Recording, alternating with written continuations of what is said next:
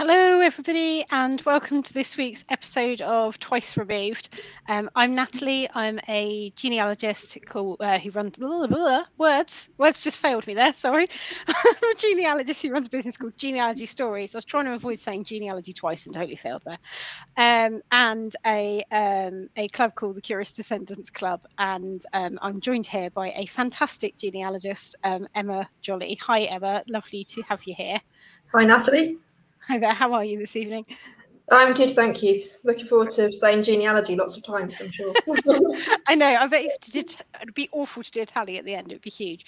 There's like they feel like there should be more words for genealogy other than just genealogy or family histories. They, they don't even quite mean the same thing. No, they don't mean the same thing. Like, it's very hard to kind of keep your your text flowing and interesting when there's so such a limited vocabulary. anyway, random.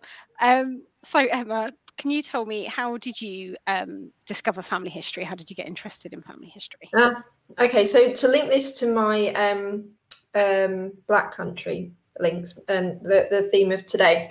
So, because I had there were a few different things, but um, I was brought up um, with my grandparents. So I lived with my maternal grandparents who were from the Black Country, and um, you know I spent lots and lots of time with them and so they would be telling me their stories and all about their childhood and just just little things. So it's you know i'd come back from school or i'd go to the dentist and they'd tell me about their dentist experiences which were horrific. They hated all dentists. So they didn't have any their teeth. Um, and um, and you know they just mention things about um, people committing suicide in canals and uh, you know, we'd be watching television, something would ha- happen on to some characters on the TV, and then they'd be they'd tell me stories, and yeah so uh, i was always trying to uh, work out what was going on. So i used to um, get my little exercise books and bits of paper and try and draw the family trees.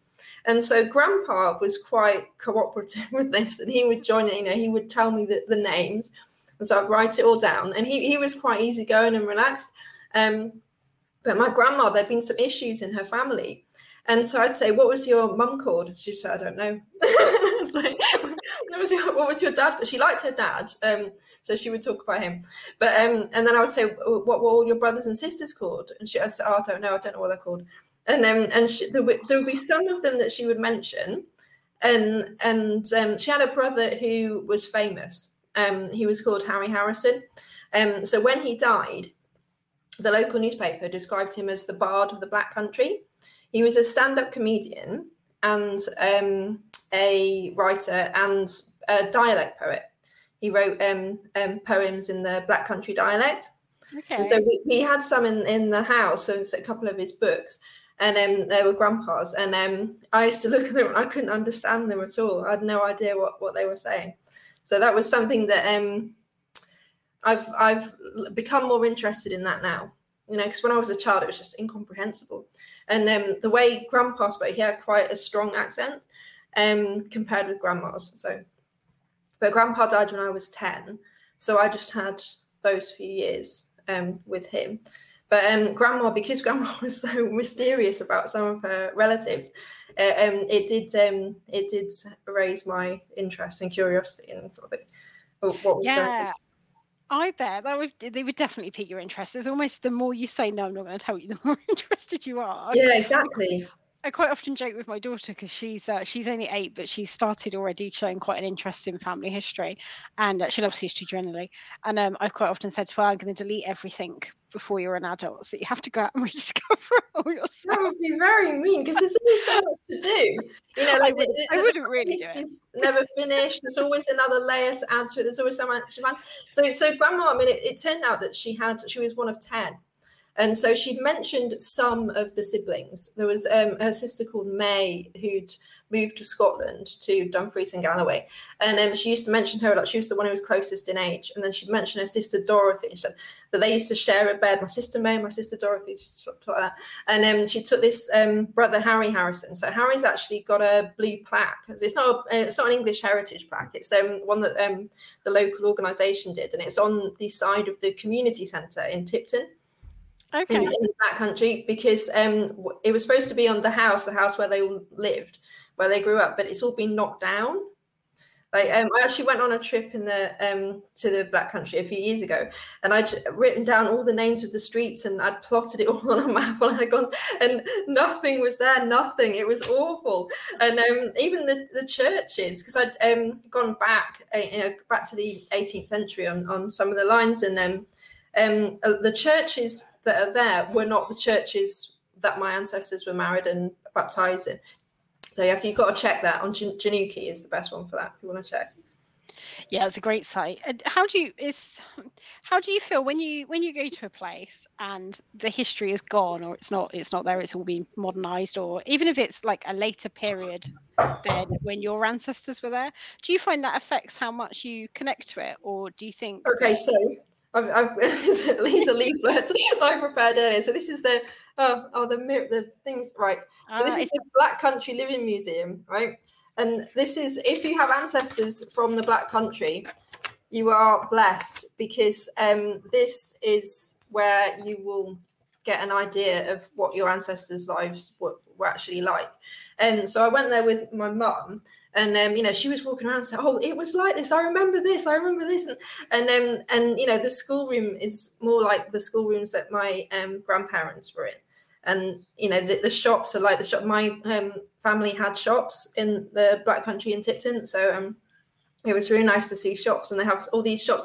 They've literally recreated buildings. They're the buildings that were in parts of the black country and they've rebuilt them brick by brick within the living museum so okay. yeah, that's where you've got to go. But it's it's yeah, you're really lucky because I think there's Beamish in the northeast, another living museum, but there aren't very many. And the Black Country Museum is fantastic, and they all just do such great work. And um, there's loads of um, academics who are working with them now, and they, they sponsor all these academics to look at things like brick making, which is um, one of my ancestors, one of my great great grandmothers, Anne Edwards. She was a brickmaker, and it's um you know it's very exciting that they're exploring these lives and the techniques and the skills because it's um it's an area of um skill you know it's an area of industry and the skills that our ancestors had were amazing. And it's know, um so many of our ancestors from that area because they were so poor they weren't really respected.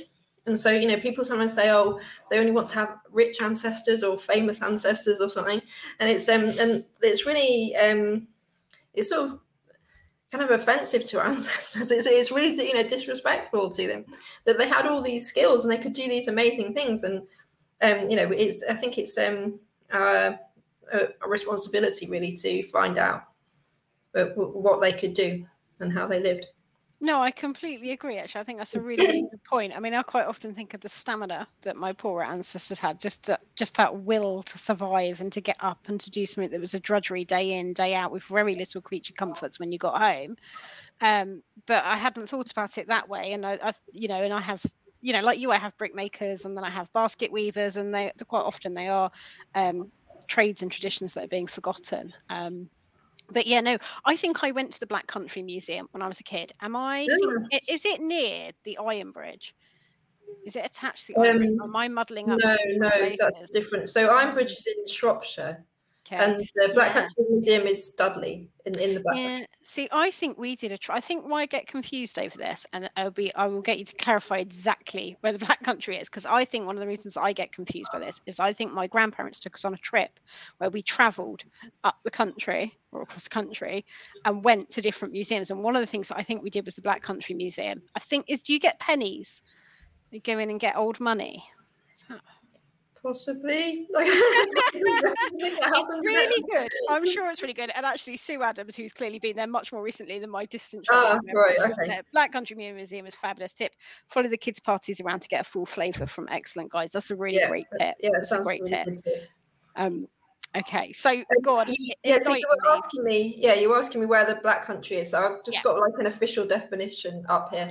Um, so it's the area where the 30 foot coal seam comes to the surface. Okay. So it includes West Bromwich, Oldbury, Blackheath, Cradley Heath, Old Hill, Bilston, includes Coseley, which is where my family from, Dudley, Tipton, where my grandma's from, Wen- Wednesfield, um, Hales, uh, parts of Hales Halesowen, Wednesbury, Walsall. And this is saying not Wolverhampton. I would say it is Wolverhampton. Okay, so yeah. not sure what is saying it.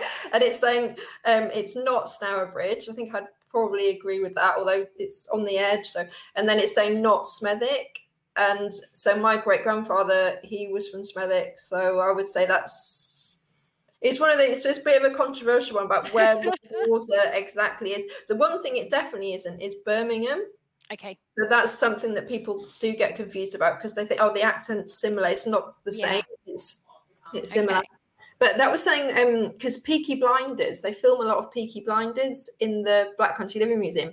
And in the first series of Peaky Blinders, because it's Peaky Blinders is set or, or where the family are based is Birmingham. And um but they had some black country characters and the actors that they had were not um specialists in the accent. And so and people picked up on it. And so for the next series they said look we want some proper black country people to come so we have the authentic accents.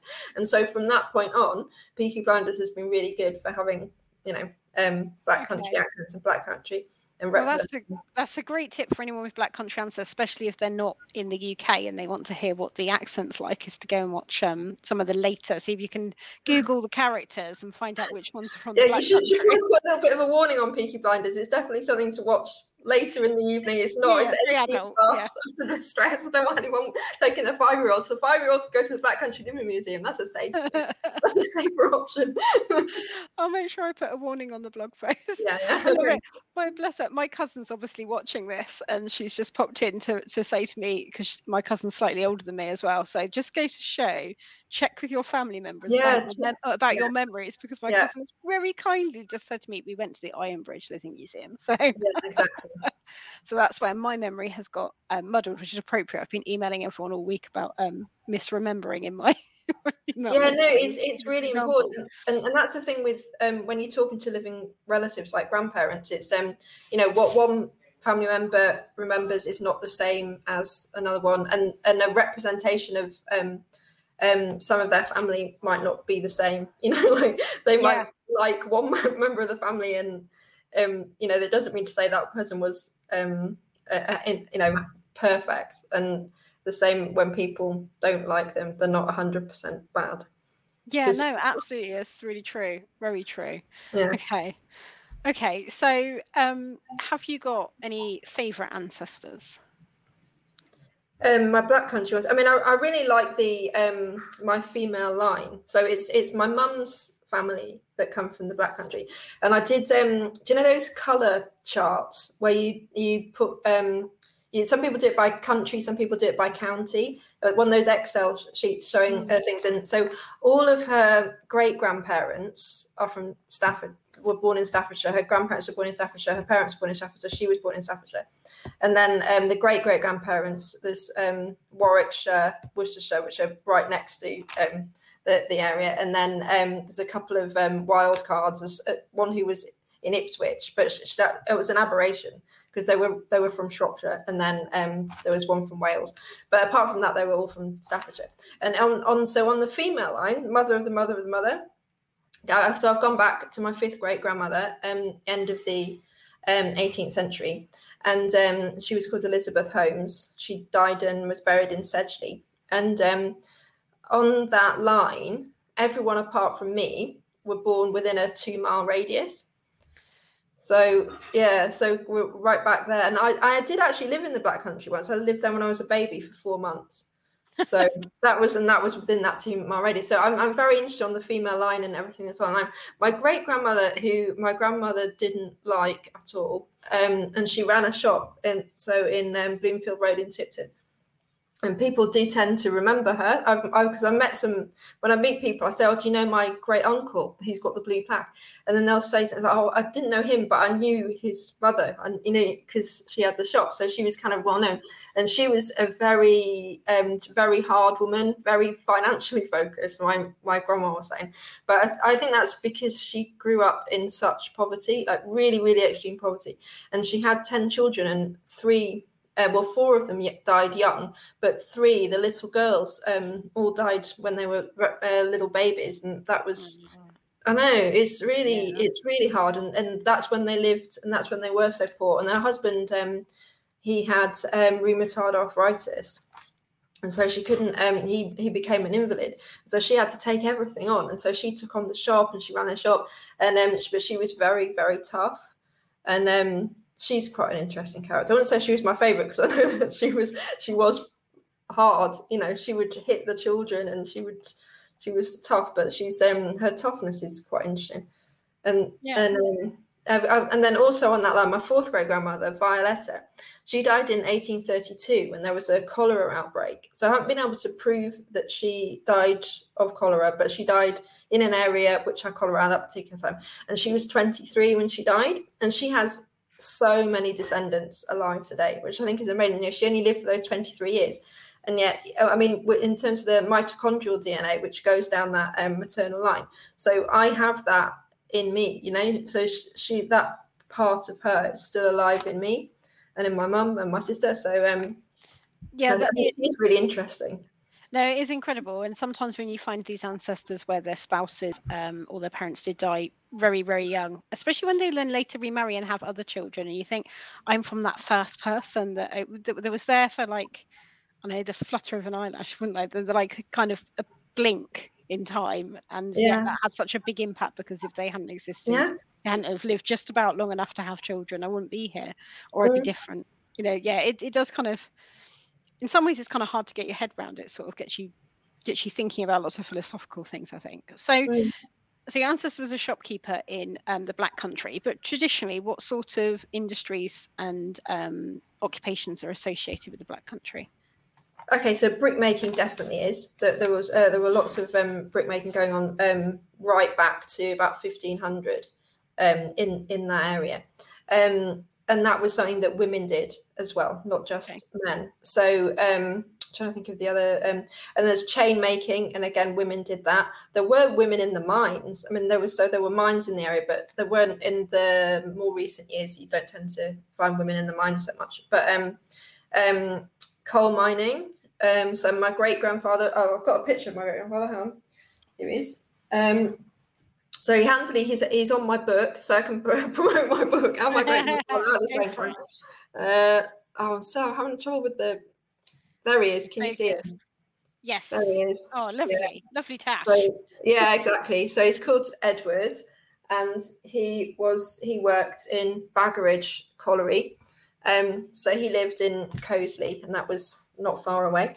Um, so he and he used to do magic tricks and um, entertain people. Yeah, so so that's the thing. When you were saying about they had this life of drudgery, it's that there, there were other things going on. And my grandma was a singer and um, amateur actress.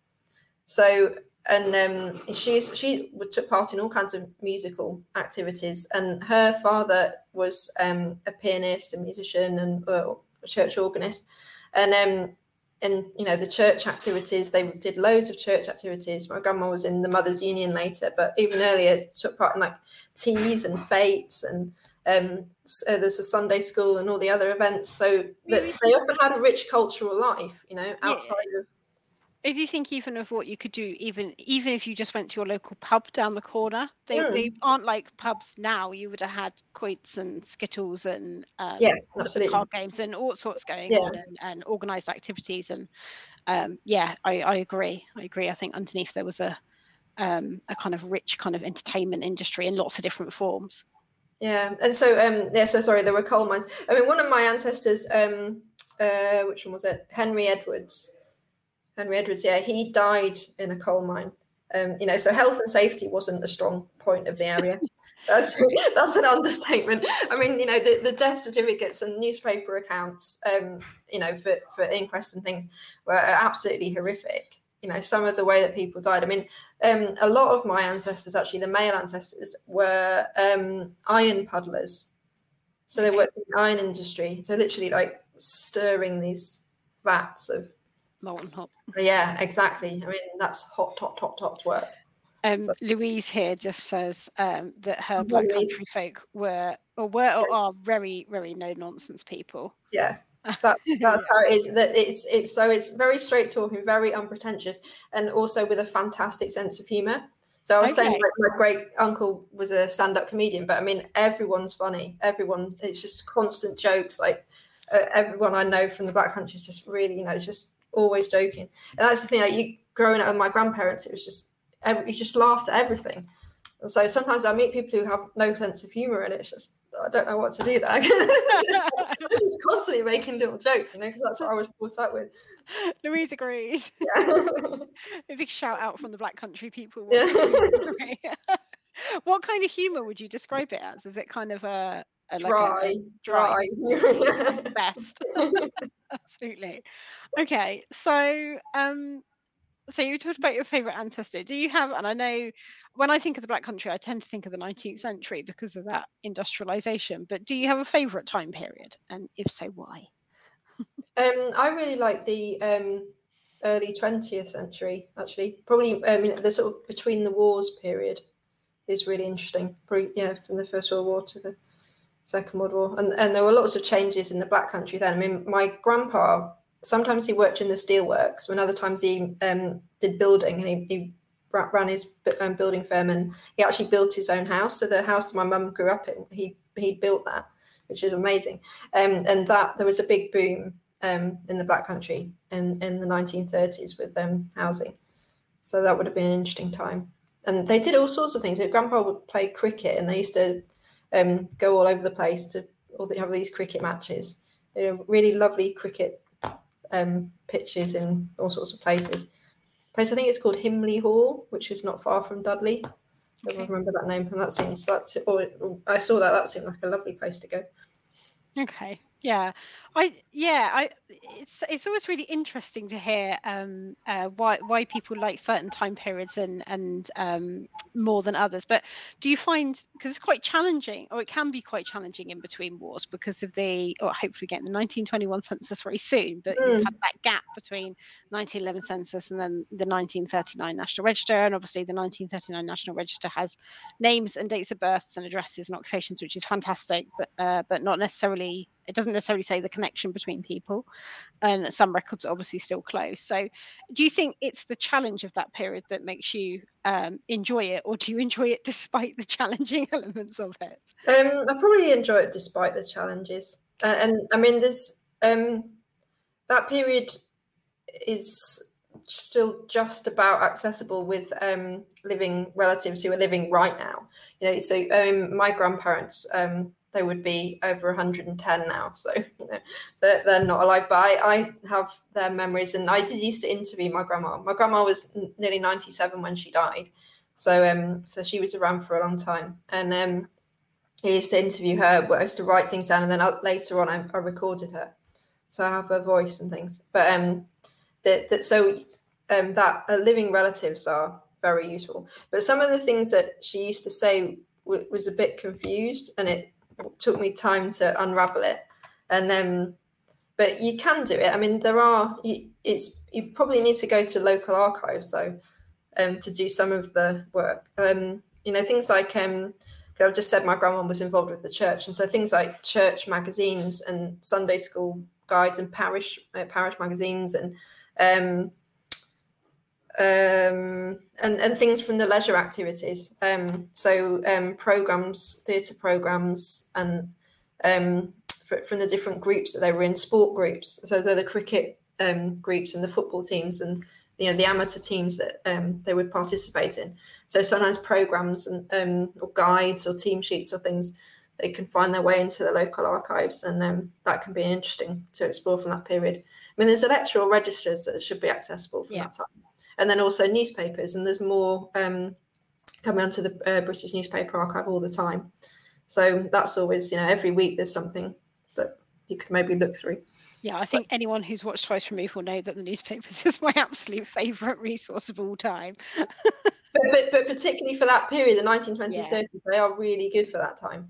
And um, that they tend to be good for um, the court cases and the inquests and things. They'll tend to be detailed and and quote people. It seems to be um, verbatim, um, or, or, at least as, as well as they copied at the time. But um, so you, you do get quite a detailed insight into the way people spoke and details on things like what they wore and um, how they lived and where they lived. And, and again, think you know places like the Black Country Living Museum are pretty good on the early 20th century as well in terms of the detail and Yeah. the the items that they have in the house and things. They they take time to research that properly. So I think it's always worth checking the uh, British Library oral history collection as well because they do have a database of accents and Yeah. interviews with people from different regions. So even though you might not find obviously your own ancestor, you might find. Um, sorry, my light's just gone off. That's why I was frozen slightly. Um, you might find, um, you know, a recording from somebody who's from the same area and therefore they've got the same accent and perhaps they'll be going down the same roads and it starts to starts to give you a bit more of a, a view of what their what their life would be like. Just Yeah. bear with me whilst I just try and fix my light, which has gone out. I mean, another thing would be um, uh, autobiographies and memoirs. Of oh yeah, that's a good idea. So you know, some cases famous people, some cases not. But I mean, um, and when I say famous, it's you know famous-ish for, for the time and the area. So it might not be people who we think are celebrities, but um, but there'll be people that certainly the local archives will know about. And you know, you can just sort of say, have you got a, a biography or, or memoir of someone who was in the 1920s in Tipton, and then yeah, and then um, then you can look through that and you can see sometimes the names that are revealed in those sort of documents are, are amazing and you can well find your ancestor but they won't necessarily be indexed and so you know you're going to have to search quite hard Yeah, Yeah, no, no. I think I think you're well. I know you're completely right, and um, it is about putting in that extra, extra effort. And I think it, it then it therefore helps if you have a particular interest in that time period because it, Yeah. it kind of spurs you on through the difficult the difficult times. Um, so I was gonna just ask you another question about the Black Country, but before I do, Brian has just uh, just noticed Brian's comment in the beginning where he says, "Does Emma have a Suffolk connections? Because Jolly was the maiden name of my great grandmother, and um, it'd be so amazing if there was a, a Twice from Your Cousin connection made live." so I thought I'd flash it up on screen. well with the the jolly surname it's a nickname okay? So it means that our ancestors were um cheerful happy people. Yeah no it's nice. But um and there tend to be enclaves of jollies. So there is an enclave in suffolk there's an enclave in cornwall lancashire um and then scotland kincardineshire aberdeenshire part of scotland and my jollies are from the kincardineshire aberdeenshire part of scotland not suffolk i'm afraid so ah, it'll happen one day. There'll be a live connection. Um, so, um, so do you think you look at just thinking about the the events, you know, 1900, the Second World War? Do you think you look at events differently when you find a connection to your own family within that within that event, or you you find your own ancestor in that event? Yeah, I mean, I think um, um, war. You know, when I research war, it's it's it's something that I research through individual stories, and um, certainly my Black Country connections to both wars actually um, do make me look at it in a perhaps a, a, a different way from how I would previously. In my um, my great grandfather couldn't serve in the war because I think he was just a little bit too old, but also he had um, rheumatoid arthritis. He wouldn't have been able to, and um, but he had um, two brothers, um, two full brothers, and then his his father had died, and then his mother had remarried, and so he had other siblings um, with that. And um, one of his full brothers died, and then so there were just the two. That one then went. The other one went to war, and came back from war, and then in 1920 died of TB, which is awful. And then, but I, I wonder with it whether whether his lungs were weakened perhaps in some way. So that's something to explore further. And then but then were with his um his half brother he had a half brother who was a lot younger and he went to war and he was killed and there was no body. And there's a um, memorial to him and i've been to see that but um that you know i just think about that and the, the length of time in which they they wouldn't have known whether he was alive or dead. I mean, even he would have been missing but it's they wouldn't have known then to, to not have a body and all there is is a memorial but it's far away. That must have yeah it's incredibly incredibly hard. I know my great uh, so my great grandfather on my mother's mother's side um died you know in his early 30s in world war ii and um my great grandmother my mum always says to me that my great grandmother every year used to have flowers arranged to Mm. uh, be put on his grave in tunisia and um, she found it very difficult when some of the bodies from the Falklands War were, Yeah. were repatriated back home. It made her really angry, but it was Yeah. a jealous. It was a jealousy because Mm. she she envied them that having that place, I guess. yeah Um, and um, years and years later, when she was in her 80s, she went back to Tunisia to revisit his grave, and there were no Oh, flowers wow. there. Yeah, Oh, they did. They did like a family trip. So I was a child. I was very young, so I didn't go. But my, but my mum and her sister and um, and their cousins all went. And there's some video footage that's survived from like um, early video camera days in like the early 90s. So um, so yeah, she did in her 80s. She took a pilgrimage out there Oh, um, wow. and actually got to see his grave in person. And they arrived, and there were no flowers there. So all this time, she'd been sending these flower money for flowers to be Yeah. put on. There were none had been being put on, but this very kindly caretaker in the church came over and rushed over and got a load of flowers for her to put down. So I've, funnily enough, we rediscovered the video recently on an old video cam, and I watched it. and It really made me cry. It was just really, really Oh, it was really really poignant and you could see all the emotion on her face and i mean Yeah. he died when she was in her 30s and she was in her 80s and she'd never stopped talking about him so oh no. i do that- think i do think so that personal connection Mm. yeah makes a really really big difference and sometimes even when you when you didn't know somebody and you find an ancestor that was involved in a, in, in an event you know like whether that's you know the first world war or uh, like you say a cholera epidemic it does make you look at it on a much more personal level i think Mm. um yeah But you, you can see the effects, so not just in terms of the person who died, but the effects on all of the family who were left behind. And um, Mm. now thinking of that great grandfather again, I mean, he just it's just death after death in, in his family, and um, and he had um, well, he had many cousins. Though you know they're big families, so th- th- there are many cousins. But um, two of his cousins were um, footballers. So one of them played for England, and well, he was famous, I mean, very famous. Um, he was called Joe Smith, and then his brother Phil who's actually responsible for the um, introduction of transfer deadline day. If you know about football, but this is this is a true fact. So Rick Glanvill, the Chelsea historian, um, told me about that because um, um, Phil played for Chelsea briefly, but um, Phil was killed in the First World War. So both Phil and Joe uh, were in the war, but um, yeah, Phil was killed. So I mean, just um, for my great grandfather, it's just like death after death after death, and just you know the the First World War must have just been horrific for families, especially you know you think of um, tightly knit um, families in the Black Country living in these um, streets, eh, sort of with terraces and living on top of each other, and, and working in places like the ironworks and the mines very closely together, and you know just every time somebody had a loss in in the war, it would have reverberated. Yeah, of course it would have done, and then and then you, that's why you have women that were that were really strong and re- were really hardy because it had to be. They didn't have any choice, did they? I Mm. guess.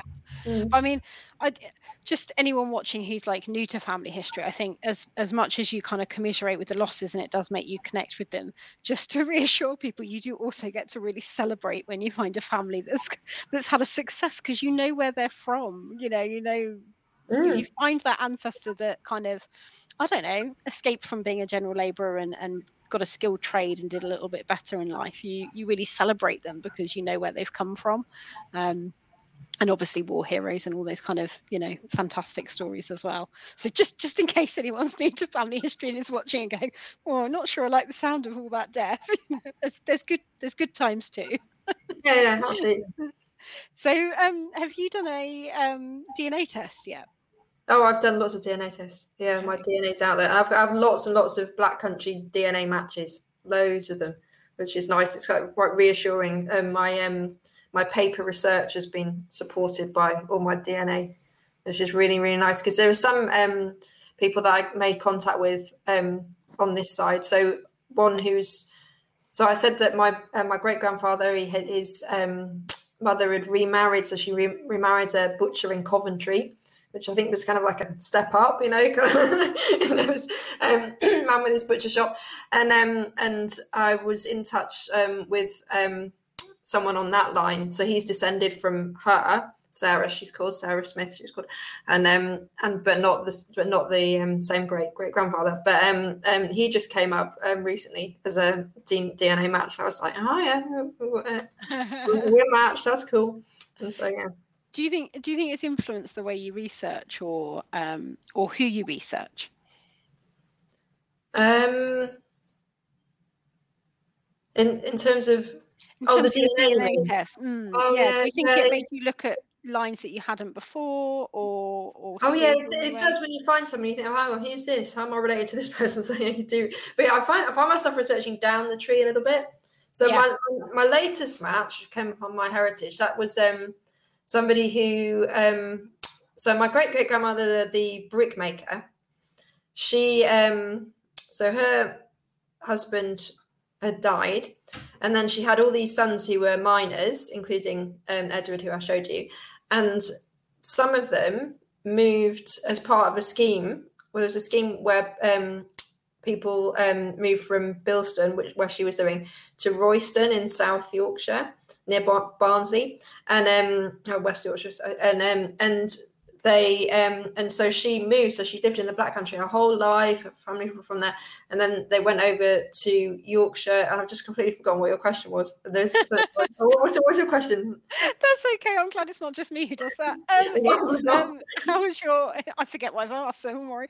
Um, how was your uh, taking your DNA test influence your research? Right, right, right, right, right. really So, it? so these she went there and her, her sons, but not my great grandfather. My great grandfather stayed, and and um, so I was quite interested in this, and that she'd gone with this this kind of mining world, and so she was part really part of these mining communities, and um, and it was her father who died in the mine as well. He died in the mining accident. So um, you know, it's the um, mining was just part of her world, even though she um, wasn't personally going down the mine. But um, but I was really interested in what happened in Yorkshire and whether I had um, any family members who still lived in those mining areas because they were the mining areas that were involved with the the miners' strikes of the um, 1980s, and I just thought that's that's an interesting. Be interesting to find those connections, and so somebody yeah popped up on the DNA match the other day, and I was like, oh okay, let's. So I was having a little look at, at, at that part of the family for that reason. I was on um, Facebook the other day and I was scrolling through the videos and um, a clip of Sarah Millican came up. The comedian Sarah Millican came up and she was telling a um, a joke about discovering that Margaret Thatcher invented Mr. Whippy ice cream. Uh, it was part of the study. Apparently, she was part of the team that came up with like the, the idea that you could aerate ice cream and and that's Oh, because she was a chemist. Yeah, okay. apparently. and um, and she had to tell her father this, and her father was from a really they're from a really strong mining community, and um, and It was a big of the Mr. Whippy conversation, yeah, and at the conversation, he she said like, "How do you feel, Dad, that you know somebody that we just dislike so much or have such opposing political views to has done this thing that is a good thing?" Like she was using it as an example of she was using it as an example of people you don't get on with that, that do good things and Right, right, right. that way in her joke, you know, and um and he turned around and said you can't eat Mr. Whippy ice cream anymore. Um, but listening to it, it immediately made me, and I don't know whether you're like this when you hear things like that, it made immediately made, made me want to go, I now want to trace Sarah Millican's family tree to just see Mhm. how far back that mining link goes and just how Yeah, yeah. it, it is Yeah, in her. And actually, did she have any people that had opposing views and what's in her family tree? It kind of like grabs you, doesn't it? I think. Mm. So, um, what tips would you give anyone who is interested in perhaps they think they've got black country ancestors or they've just discovered they've got a black country connection um, and perhaps they're a little bit too far away to go to the black country museum if you Yeah. no, they can't go there. It doesn't matter. They can't that's definitely the top tip so- yeah, the top tip, yeah. But also, they they do have a lot of um, YouTube videos.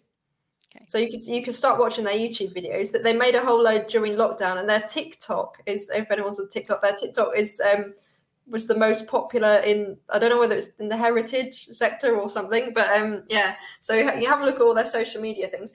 Um, and I've got some some books. Oops. Some what have we got here?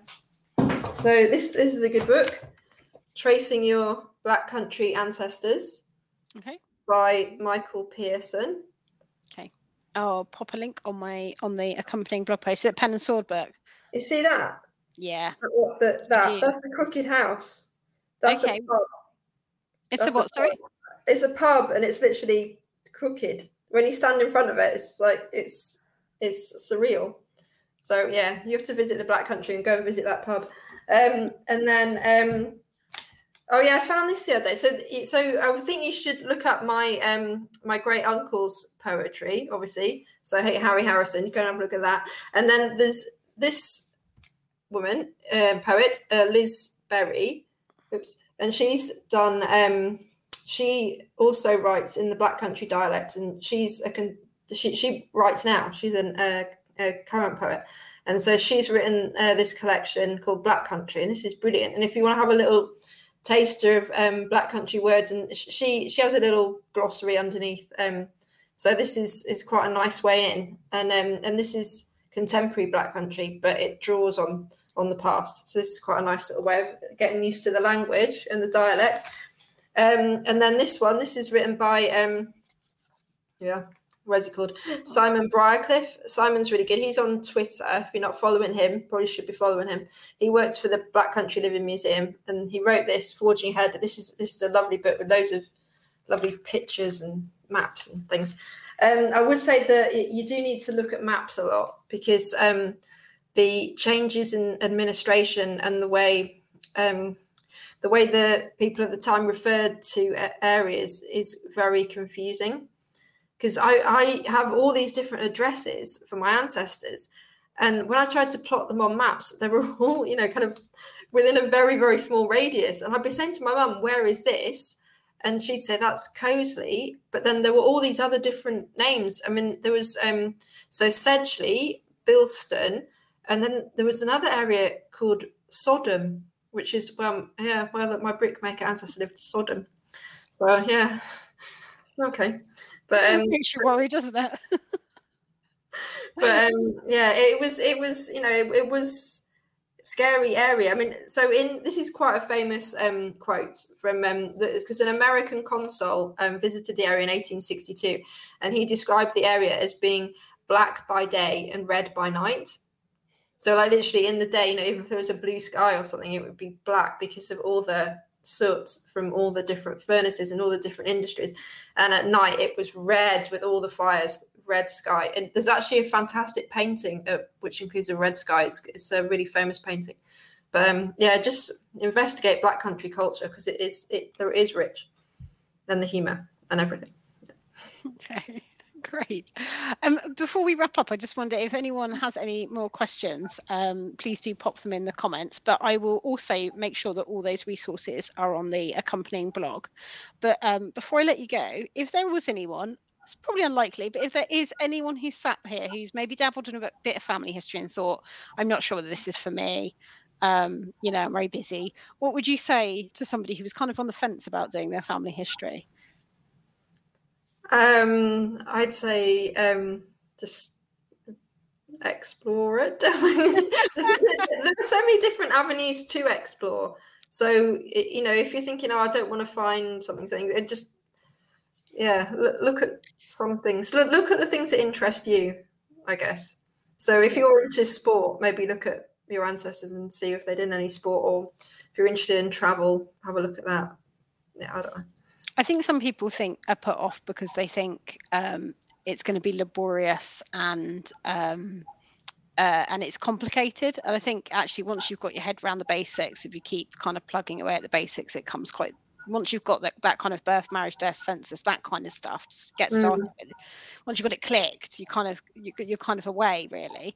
Um, it's, it's, a good way of talking to living relatives as well. Uh, yeah. You know, if you if you haven't spoken to like a grandparent or a great uncle or even a parent or a sibling for a while, then um, you know it's, it's, a good opportunity, and you can check your me- own memories, and even just um, researching your own life is quite useful. You know, researching like especially when the bit before you were, can remember that it, you know have you got all the details on that? Have you got all the details of the all the schools you went to and all all the streets you've lived on? So no, I think that's a really good tip, actually, a really good tip. Um, okay, thanks so much, Emma. Where, where can everyone come and find you? They want to find out a bit more about you, and, and I know you've written lots of books, so. Um, yeah, my website is emmajolly.co.uk, and then um, I'm on Twitter, and I usually respond to. Well, yeah, I always respond to, to tweets, so you can come and find me on Twitter if you want to ask me anything. Okay, brilliant. Thanks, Emma. Thanks very much for your time. Thank you. And I will make sure everything is on that accompanying blog post. And now I'll do the awkward bit where I've lose my mouse and then yeah find it again then hit hit end and it takes like 10 20 seconds to actually end and it's really awkward. So just, we'll just wave and smile. Bye